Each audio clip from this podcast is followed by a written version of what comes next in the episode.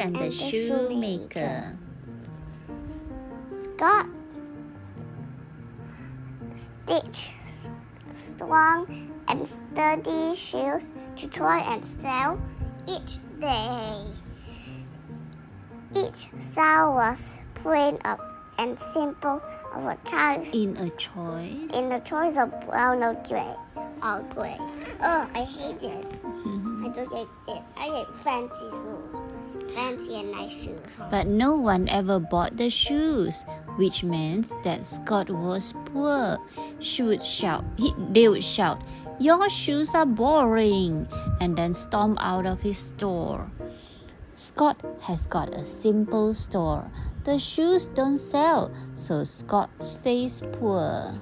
Uh, he wasn't young until Scott had just three more coin, coins to use. He spent them on some leather to make one new pair of shoes. He spread the leather out to start, but longed to sleep instead. He put his scruffy slippers on, then scurried straight to bed. Scott has got a simple store. He spends his coins and has no more. When Scott awoke, he got a scare. The, the leather was all gone. Had all gone. had all gone. He and then he said, for in its place, two sparkly shoes now shone. The shoes were truly stunning, so he put them on display. A woman quickly spotted them and sprinted in to say, Scott has, a, has got a simple store. A woman speaks in through the door. So, what did the woman say? I don't know. I, I like to buy those stylish shoes. They're splendid as can be. She handed Scott some coins and squealed, Please, please stitch my shoes for me. Scott thought, That's a stroke of luck, and what have I to lose? If I buy leather with these coins, perhaps I'll find more shoes. Scott has got a simple store. This deal's too perfect to ignore. Aww. When Scott woke up, two pairs of shoes was standing in his store.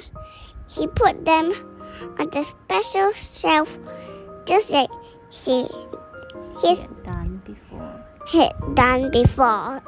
Again, the woman scurried in and said, I'll take both pairs. Then off she skipped to spread the word about Scott's splendid wares. Scott has got a simple store. The woman's sure to buy more. Her spot sorry spread, and soon the store was Featured. featured in the news. And from then on, the people swarmed to buy Scott's Squinky squanky shoes. shoes. One Imagine morning, Scott woke up and thought, I'm rich as I could be. I only wish that I could know who makes these shoes for me. Scott has got a squanky store, and now he's richer than before. Till Scott spread, spread out Lots lots of of out and hid behind a door. And soon two scruffy elves snuck in and sprang across the floor. They scrambled up the table legs in old and tattered suits, then stitched with skill until they made some snazzy leather boots. Scott has got a superstore. The skillful elves make shoes galore. As soon the work As soon as all the work as soon as all the work was done, they sped off like a shot. I must repay the elves, Scott thought, and stayed up late to plot. Before too long, Scott had a plan to thank the helpful pair. He stitched some special stylish to shoots and shoes for them to wear. Scott has got a special store. His teacher's suits they'll both adore. Aww.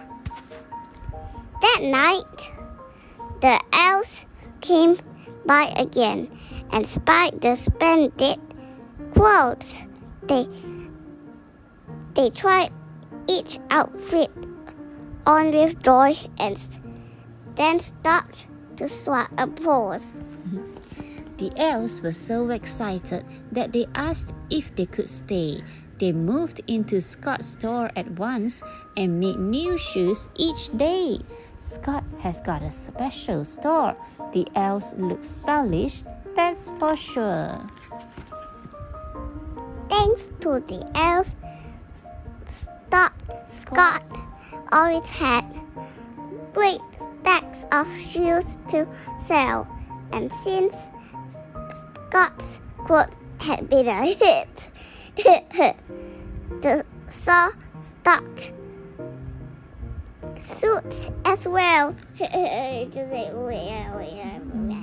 Scott has got a special store. The elves will stay forevermore. The end.